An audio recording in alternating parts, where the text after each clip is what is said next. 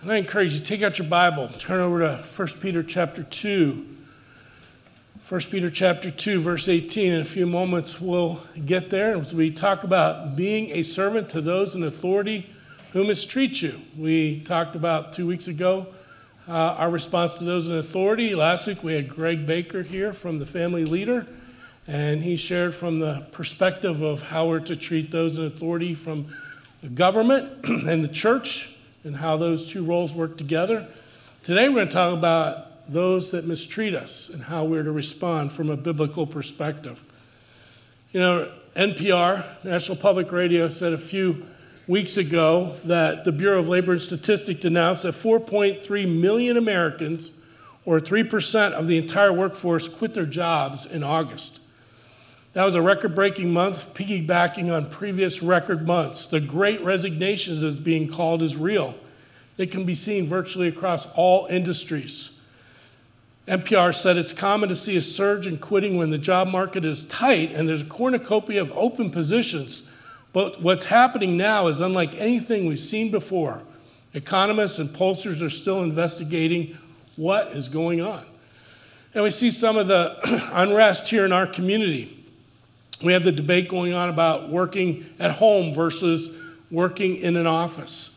We have the strike going on currently here at John Deere. We have issues with business and government officials mandating vaccine for those in their employment. We have lots of unrest in this workforce with employers and employees, and many of these things are unprecedented in my lifetime anyway. So, workers are arguing for their rights, for better pay, for better benefits, and other privileges. But today we're going to look at what happens when we as believers are mistreated in the workplace or anywhere or at any time for that matter. Some examples from Scripture we think of David, King David, before he was King David. You know, he was a servant to Saul, who was the king at that time. And Saul knew that king, David was going to become king, even rather than his uh, own son Jonathan. And so he was jealous for David for a variety of reasons. But he treated him as a fugitive. He sought to kill him any way that he could. And David had two opportunities in his time running from Saul to be able to kill Saul, but he didn't do it because he told his men, Don't touch the Lord's anointed. He still honored Saul, even though Saul was doing everything he could to destroy his life.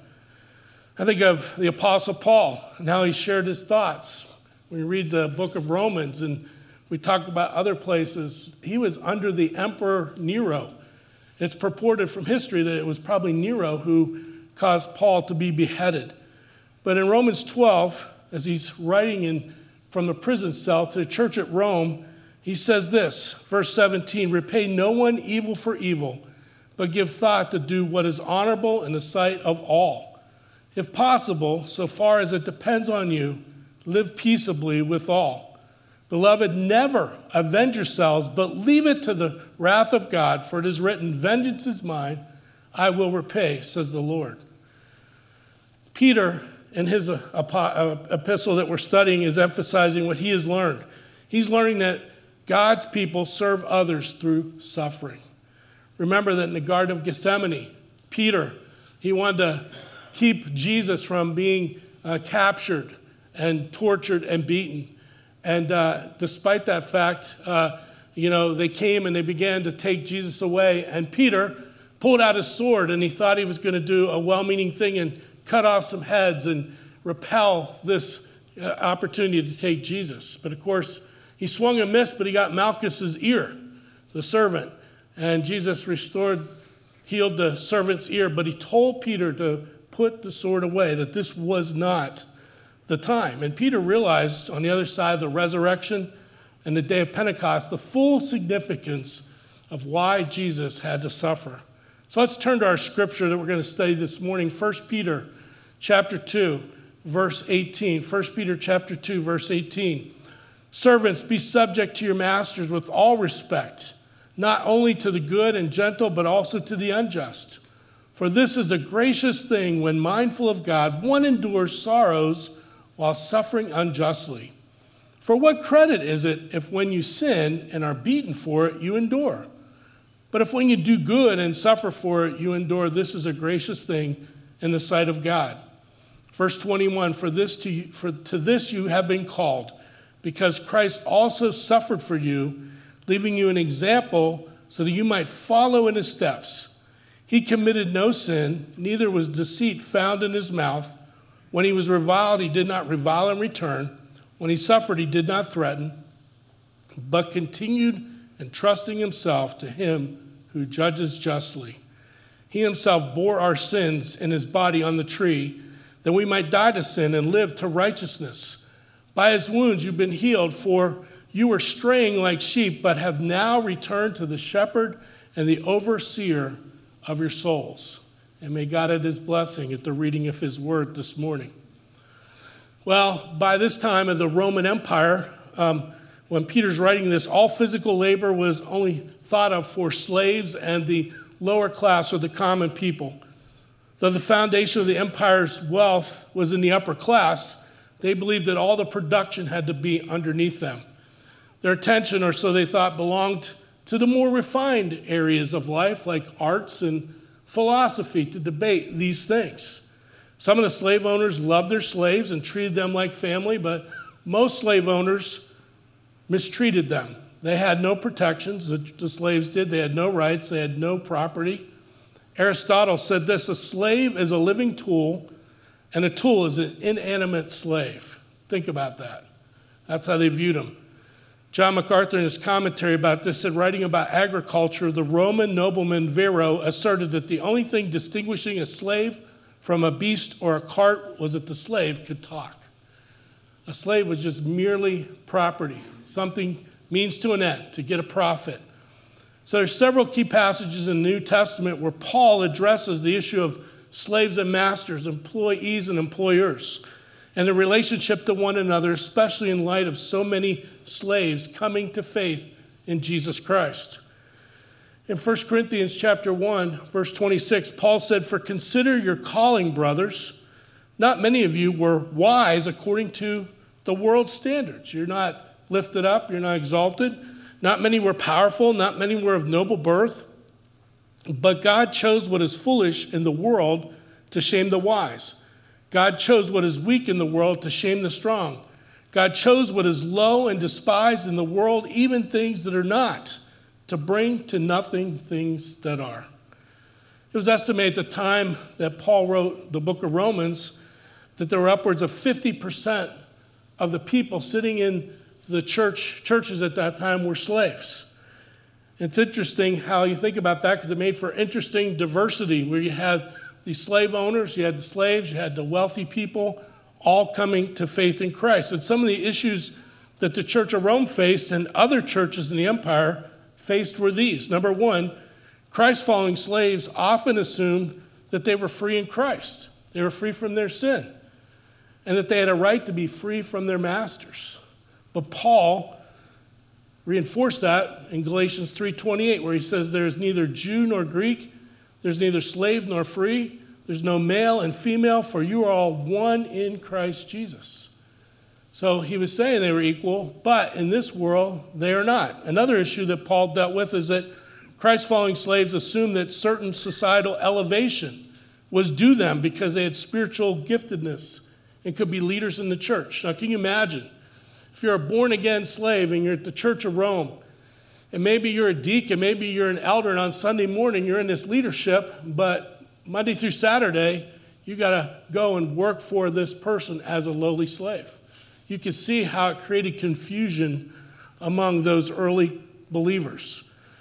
Now, the New Testament does not teach that slaves should incite rebellion in any way or bring about retaliation if mistreated. And Peter and Paul are focusing on the slaves' attitudes being right before men, but more importantly, a right attitude before God. Think of Philemon. If you ever study the book of Philemon, little book in the New Testament, Onesimus was a runaway slave, meets up with Paul, becomes a believer in Christ.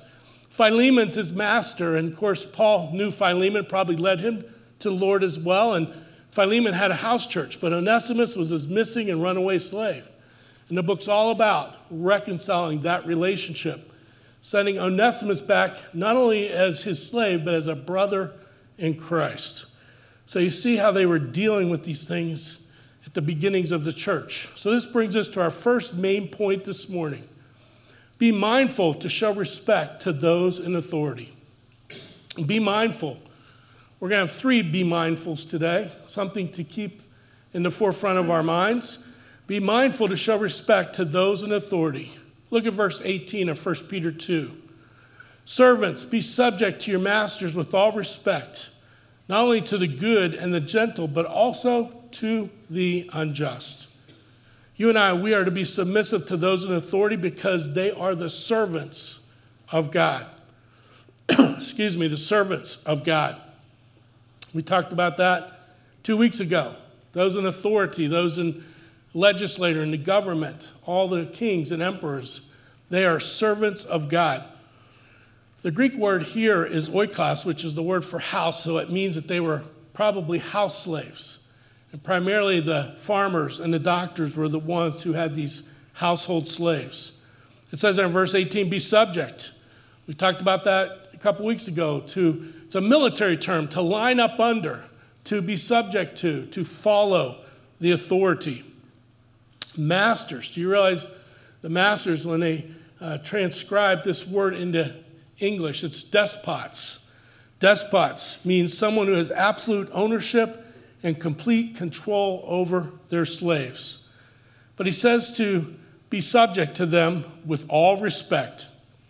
That meant no bitterness, no anger issues, no negativity, just working and treating your master with gracious honor. Showing honor and respect to them, and also showing honor and respect to God the Father, who is their ultimate master. Remember what Peter said earlier in this chapter in verse 17 two simple words fear God. As he talked about those in authority, fear God. Remember that God created and established work in the Garden of Eden. Remember when he created Adam and Eve and he gave them work to do, to further his kingdom work, to be stewards and managers over the resources that God had given them. But because of the fall, because they ate of the fruit that they were not supposed to, there were consequences for their sin and for how they were going to work. So, next time you are pulling weeds in your garden, next time there's thorn bushes that you got to cut out, blame Adam and Eve. No, no, don't blame them. We would have, we would have probably done the same thing. But it says in Genesis 3:17, here's where it comes from. Cursed is the ground because of you. In pain you shall eat of it all the days of your life. Thorns and thistles it shall bring forth for you, and you shall eat the plants of the field. By the sweat of your face you shall eat bread. There was, were the consequences. And so the purpose of the servant master relationship is developed as God brought it about in His Word was to ensure safety, to bring about care and support and productivity that would make a profit for the master. Notice some of these other words in verse 18 of 1 Peter 2 good he said, Good, one who is upright, beneficial, and satisfactory for meeting another's needs. A master who is gentle, one who is considerate, reasonable, and fair. One, a master who is easy to submit to. But then we see another minor point under this one we're to be submissive to those in authority, even if we are mistreated. At the end of verse 18, he says, unjustly. In some translations, it's unreasonable. This means curved or crooked, perverse or dishonest. An example from the medical field would be scoliosis, scoliosis, which is the term used for the twisting of the spine. This is the same word that Peter is using here to talk about somebody who is unjust, crooked, curved, perverse, dishonest. Take your Bible, if you would, turn over to Ephesians chapter 6 or look it up on your smartphone. These verses are not on the screen, but turn over to Ephesians 6, where Paul shares his thoughts on developing a God fearing attitude, extending beyond a good and gentle master, even having a positive attitude in the midst of mistreatment. Paul wanted the slaves to submit to their master as if they were submitting to Christ himself and develop that attitude in Christ following servants. And you'll see this passage in Ephesians 6. You'll see it in Colossians another perspective that Paul writes about this. So you could really do a study on the employee employer relationship and from the perspective of looking at the slave master relationship in the New Testament. But Ephesians 6 5 says this Bondservants, obey your earthly masters with fear and trembling, with a sincere heart, as you would Christ.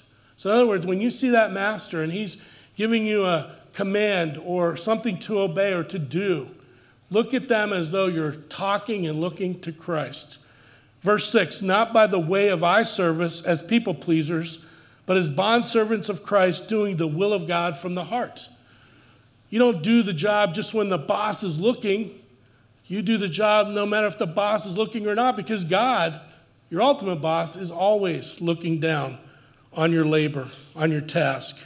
Verse 7, seven rendering service with goodwill as to the Lord and not to man, knowing that whatever good anyone does, this he will receive back from the Lord, whether he's a bondservant or is free.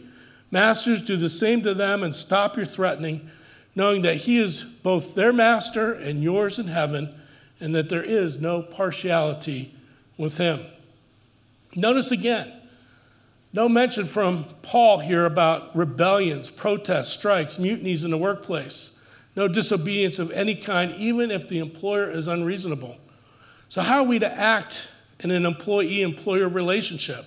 Or what about those of us who may be retired and you either work a part time job or you volunteer somewhere? How do we respond to those in authority? Well, the only way we can treat those in authority with respect and have the right attitude when treated unjustly is because we have a relationship with Jesus Christ. It's not something natural that we can work up in and of ourselves. The application here is that we supersede our fleshly desires to respond inappropriately by walking in the Spirit. And we'll unpack that a little more as we go. But we have to rely on the Spirit when we're mistreated, when we're treated unjustly when things are done incorrectly or wrong. Someone gets elevated that you see that didn't deserve it and you did. Or someone got the pay raise that you didn't get, that you didn't get the pay raise you just thought you deserved, but somebody else did. All these things come into play. Our second main point today is this be mindful of God in the midst of injustice. Be mindful. Be mindful. Keep God in this thought process as you're going through mistreatment as people are taking advantage of you. In 1 Peter 2:19, he says, "For this is a gracious thing. When mindful of God, one endures sorrows while suffering unjustly." You and I, we can endure sorrow while suffering. And how can we do that? Notice he says in verse 19, "For this is a gracious thing." God is pleased when we humble ourselves and serve those who are over us. But we're to be mindful of God's, it says in verse 19, to have a clear conscience toward God and by the means and how we work, that we are pleasing Him no matter what. The most important thing for us to be mindful of in the workplace is to remember who we work for ultimately. And our ultimate boss is God, and that you manage God's resources for that company and you maintain your testimony for Christ before a watching world. Remember, if God calls you to be a custodian, it would be out of God's will to be the CEO of a company. You go where God calls you to go. And as far as God's concerned, the CEO and the custodian, from his perspective, are all on the same level because they're all carrying out, probably in many ways ignorantly, his kingdom work in this world. The other thing that we men especially have to guard ourselves against is we're not to find our identity in our work. And that's really difficult sometimes to do, to separate that, to realize that we are a believer in Christ first. And if that job disappears, we're still going to be blessed by God. But our identity is not to be wrapped up in our work. We're to have the attitude to maintain an awareness of God and His glory in the workplace. Sorrow here means any suffering that includes pain, physical, mental, or emotional. Um, so when we suffer unjustly, we're to be mindful God is in control. Sometimes in the Roman world, slaves were beaten. Sometimes they were deprived of sleep and food, given long hours and unfair treatment at times. But like the slaves of this time, we're to endure in our suffering and sorrow, and we do this by maintaining a heavenly perspective. While we're on the subject of slaves, especially here in America, we can think back in previous generations of the Negro spirituals that were written. As they gathered around a fire or gathered around in the slave quarters, they would often write these songs as they thought about their freedom ultimate freedom when they got to heaven. An example of this is called going to shout all over heaven. It goes, I've got a robe, you've got a robe, all of God's children got a robe. When I get to heaven, going to put on my robe, going to shout out all over God's heaven. Heaven, heaven, everyone's talking about heaven, ain't going there. Heaven, heaven, going to shout all over God's heaven. That's what got them through as they endured suffering, was going to God's word, seeing from God's perspective the freedom that they would have physically in the future in heaven with their Savior. And then Peter tells us in verse 20 that we can receive the grace of God while suffering. We can receive the grace of God while suffering. And this is so important because we suffer with Christ and we suffer for Christ. And one of the most important things about this is that as we do that, we take in from God the grace that He's given us to be able to endure the suffering, but then the grace of God is revealed to those around them, around us, who are suffering by our attitude and the way we deal with these things in the workplace. In 1 Peter 2:20, for what credit is it if when you sin and are beaten for it, you endure? But if when you do good and suffer for it, you endure, this is a gracious thing in the sight of God. Notice what he says in verse 20. It's important to note. We do not get credit from God when we suffer for sin that we did. Okay, if we're stealing things from the workplace and bringing them home for our advantage, if we're not working as hard as we should, um, if we're taking advantage of our employer anyway, and we get fired, guess what? That's not the will of God. That's not suffering for the cause of Christ. Those are the natural consequences that we bring upon ourselves for being disobedient. But he goes on to say in the second half of that verse that the suffering here is a suffering due to identifying with Christ and obeying what he told us to do. And out of our obedience to follow Christ, if it causes us to suffer, then so be it. John Piper says the suffering that comes to the obedient Christian is part of the price of living where you are in obedience to the call of God. Guess what? You know, Timothy said, They who live godly in Christ Jesus will suffer persecution. Didn't say shall, maybe, possibly, but will. And so when we are obedient, we are going to face uh, the pushback of this world system around us. So we shouldn't be surprised by that. And in choosing to follow Christ in the way he directs, we choose all that this path includes under his sovereign providence. Thus, all suffering that comes in the path of obedience is suffering with Christ and suffering for Christ, whether it's cancer at home or persecution far away. Notice we suffer for Christ and we suffer with Christ. And it's chosen that as we willingly take the path of obedience where the suffering leads us. And we do not murmur against God. We pray, as Paul did, the suffering would be removed. In 2 Corinthians 12, you remember Paul, he had a thorn in the flesh, and three times he prayed and asked God to remove that thorn from him. But God said, No, my grace and my strength is sufficient for you. In your weakness, he said, I am made strong. It brought more glory to God for Paul to suffer and have to depend upon God the Father than it would for Paul to be healed. And sometimes our suffering will continue to keep us dependent and humble and following Him to bring greater glory to God. All experiences of suffering in the path of Christian obedience, whether from persecution or sickness or accident, have this in common. When we suffer, we are threatened in our faith by considering the goodness of God. And it tempts us to leave that path of obedience because we want comfort in our lives. We don't like pain in our life, right? We don't choose that. But therefore, every triumph of faith and all perseverance and obedience are testimonies to the goodness of God and how precious Jesus Christ is to us. Therefore, all suffering of every kind that we endure in the path of our Christian calling is a suffering with Christ as he goes through it with us, and a suffering for Christ as we stand on his behalf. And so, for him, in the sense that the suffering tests and proves our allegiance to his goodness and power, and in the sense it reveals his worth as all sufficient compensation and prize, that it's better to live for Christ and to die as gain. That, you know, as Paul said in, in, in Philippians 3.10, that not, he doesn't want to know anything except the resurrection of Jesus Christ and his life. All things are worthless. So it's respectful submission to undeserved suffering that finds favor with God because such behavior demonstrates his grace upon us.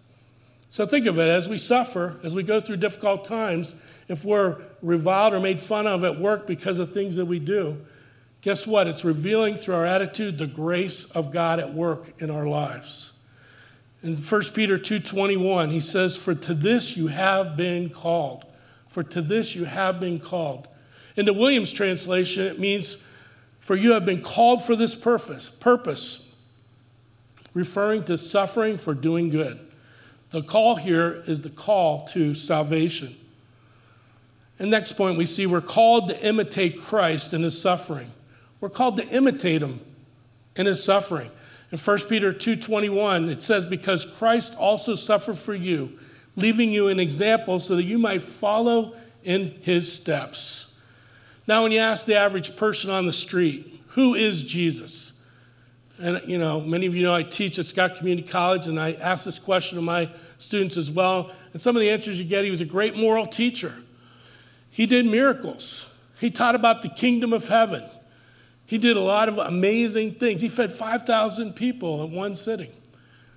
But you know what? The main purpose that Jesus came, his main focus, as Michael W. Smith says in his song, his secret ambition was to die on the cross to save us from our sins, to redeem us, and to wash us in the blood of Christ so that we can have abundant life here on earth, but eternal life in heaven.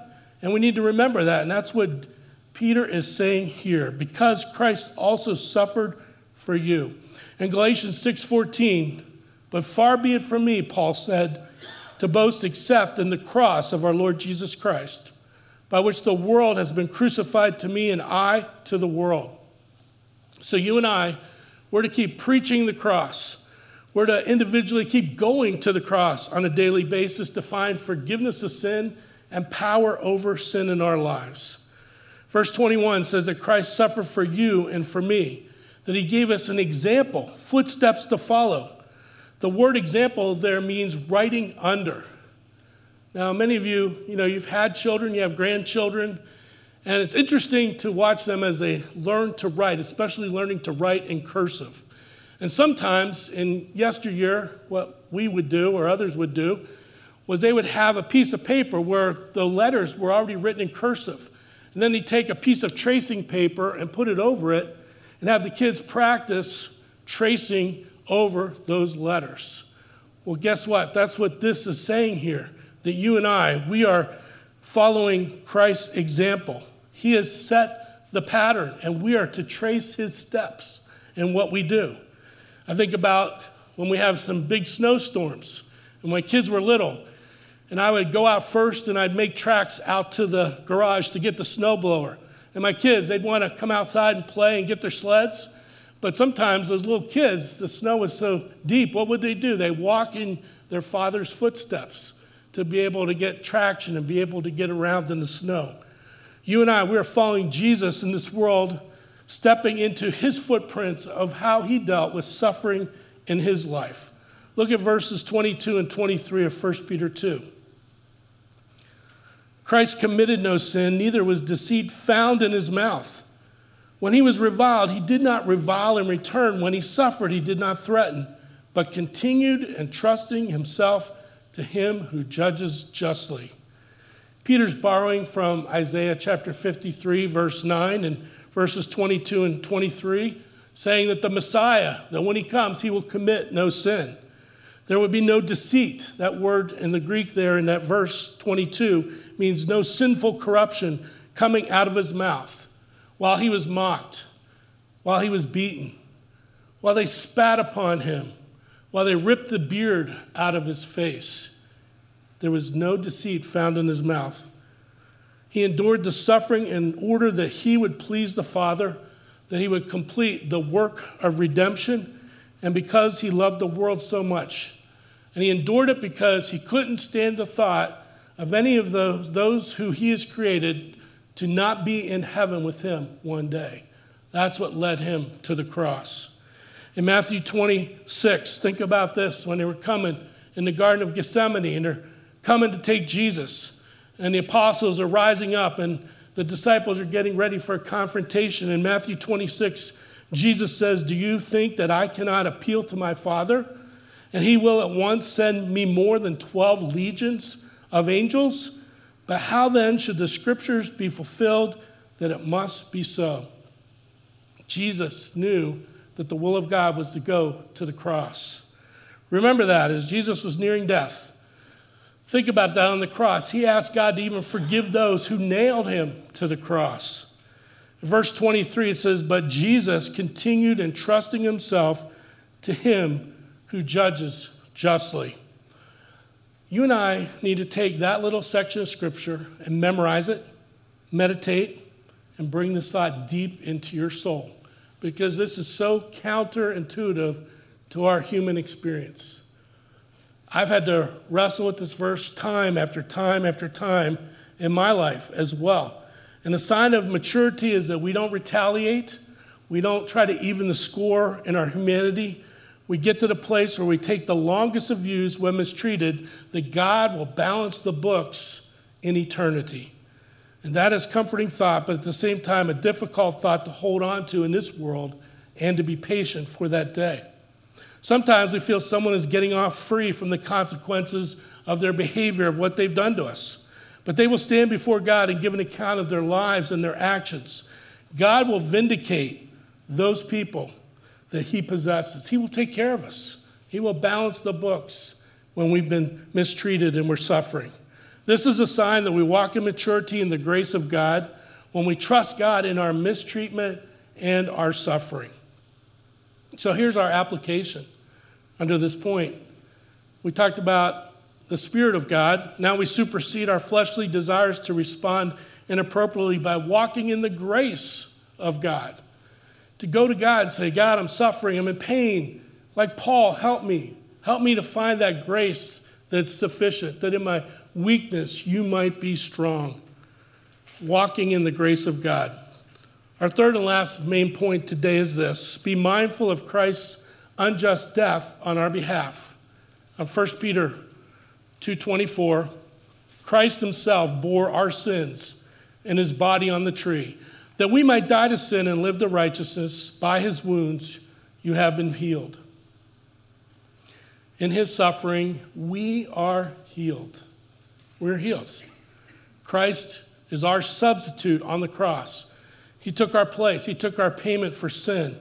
He took our hell for all of eternity upon himself. In Galatians 3:13, it says Christ redeemed us from the curse of the law by becoming a curse for us. For it is written, Cursed is everyone who hanged on a tree. Now listen to me closely. Jesus Christ was the only one who could have been the substitute for our sin.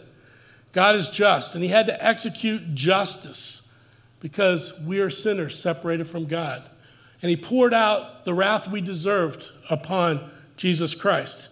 And in return, he showed mercy, grace, and love to us. Jesus voluntarily laid down his life for you and I. That word bore there is a powerful word. Bore means that he took the massive weight of the sin of the world upon himself. He took and bore the massive weight of sin upon himself when he died on the cross. You know, medical doctors, even today, said that that Roman soldier that stuck a spear and a sword in the side of Jesus when he was dead on the cross, and it says water and blood poured out, mingled in the chest cavity. That was an autopsy. What they say happened was when you have blood and water that mingle in the chest cavity, it means that that body was under so much stress, emotionally and physically, that the heart literally burst into pieces, and the blood and the water mingled. The pressure of the world's sin caused Jesus' heart not only emotionally but physically to burst. It says that Jesus died to sin so we could live a righteous life before God and man. Now it says that might die means here to be away from, to depart, to be missing or cease existing. Christ died to separate us from the consequences of sin so we could live a righteous life. Righteous means right living. the way He wants us to. And then he concludes there by saying that is by his wounds we are healed spiritually. The tense of that Greek word there means it's in the past tense that we are healed from sin. It was a one time act. It's not like the faith, faith healers interpret this verse. Our souls are healed, but our body will be resurrected in the future. And he took that from Isaiah 53, verse 5. The prophet, writing thousands of years before Jesus came on the earth, he said, But the Messiah was pierced for our transgressions, the Messiah was crushed for our iniquities. Upon the Messiah was the chastisement that brought us peace. And with the Messiah, our wounds are healed. So in his suffering, you and I, we are drawn to the cross for salvation. We're drawn to the cross. Look at verse 25 as we conclude today. For you were straying like sheep but have now returned to the shepherd and overseer of your souls. I want you to think about that and think about this statement.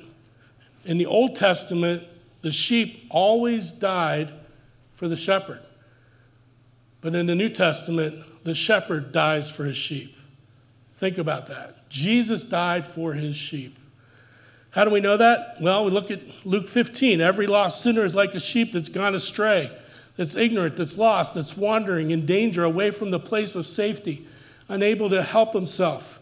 And it says in Luke 15 that the shepherd went out, found his one lost sheep, left the other 99 there, and brought him home. He died for the sheep. And after salvation, Jesus is our shepherd, our overseer. Shepherd is one who feeds, who's the leader, who's the protector, one who cleans, who's the restorer of the flock says he's the guardian or bishop or overseer. He guides us to walk in his will on a daily basis. And in all this, we're to be imitators of Christ who gave his all for us through his suffering. The verse I quoted at the beginning of the service, Hebrews 12 2. Looking to Jesus, the founder, the perfecter of our faith, who for the joy that was set before him endured the cross, despised the shame, and is seated at the right hand of the throne of God because he couldn't bear the idea that any of his creation would not be in heaven with him. And he gave us a way to do that. So, our application is we overcome injustice in our lives by imitating Christ's example in his sufferings. That's how we overcome injustice, by imitating Christ's example in his suffering. Our key thought and our one summary statement today is this the takeaway as Christ followers, we learn to endure suffering by trusting in Him who always judges with ultimate justice. Think about that. He will be perfect in balancing the books because He knows all, He knows everything about everybody at all times, and He will balance those books. A few years ago, I went to the Global Leadership Summit, and the concluding talk was from Andy Stanley, pastor of North Point Church in Atlanta, Georgia. And I had the privilege to hear these words and I actually found the transcript this week. It had been several years since I'd seen this. But listen to what he says. Every once in a while, because your Savior and my Savior is so committed to building the local church, he interrupts plans. And if you would, put that picture up on the screen, if you would. Every once in a while, because your Savior and my Savior is so committed to building the local church, he interrupts our plans. He'll be willing to interrupt anything because whether you participate or not, cooperate or not, or believe or not, our Savior is building and will build his church, and nothing, nothing, nothing will stand in his way. Andy Stanley had taken his family, they went to visit Rome, they went to the Colosseum, which was a place of horrific things. Many people died as they fought for their lives, and many Christians were fed to animals in that arena. And people would come and celebrate, like watching an NFL game, these people losing their lives. And he was struck by the significance of the cross that hangs over the entrance known as the Emperor's Gate. Andy Stanley said, I wonder if Paul could have imagined on his way to his execution that one day the Roman Empire would fall, but Christianity would remain. Could he have imagined that the people would travel to Rome and ask not where the ancient emperors, emperors were buried, but where he was imprisoned? And where Peter was buried?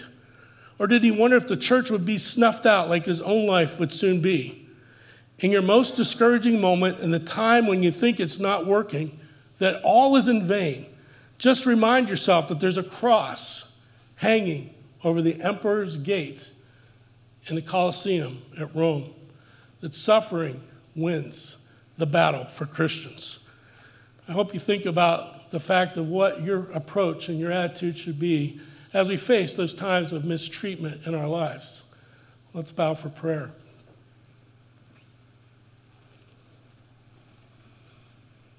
And as we pray today, we just think of that gospel message. Maybe you're today, maybe you're not sure that you have a relationship with Jesus Christ. As every head is bowed and every eye closed, I encourage you to look into your heart, look into your life.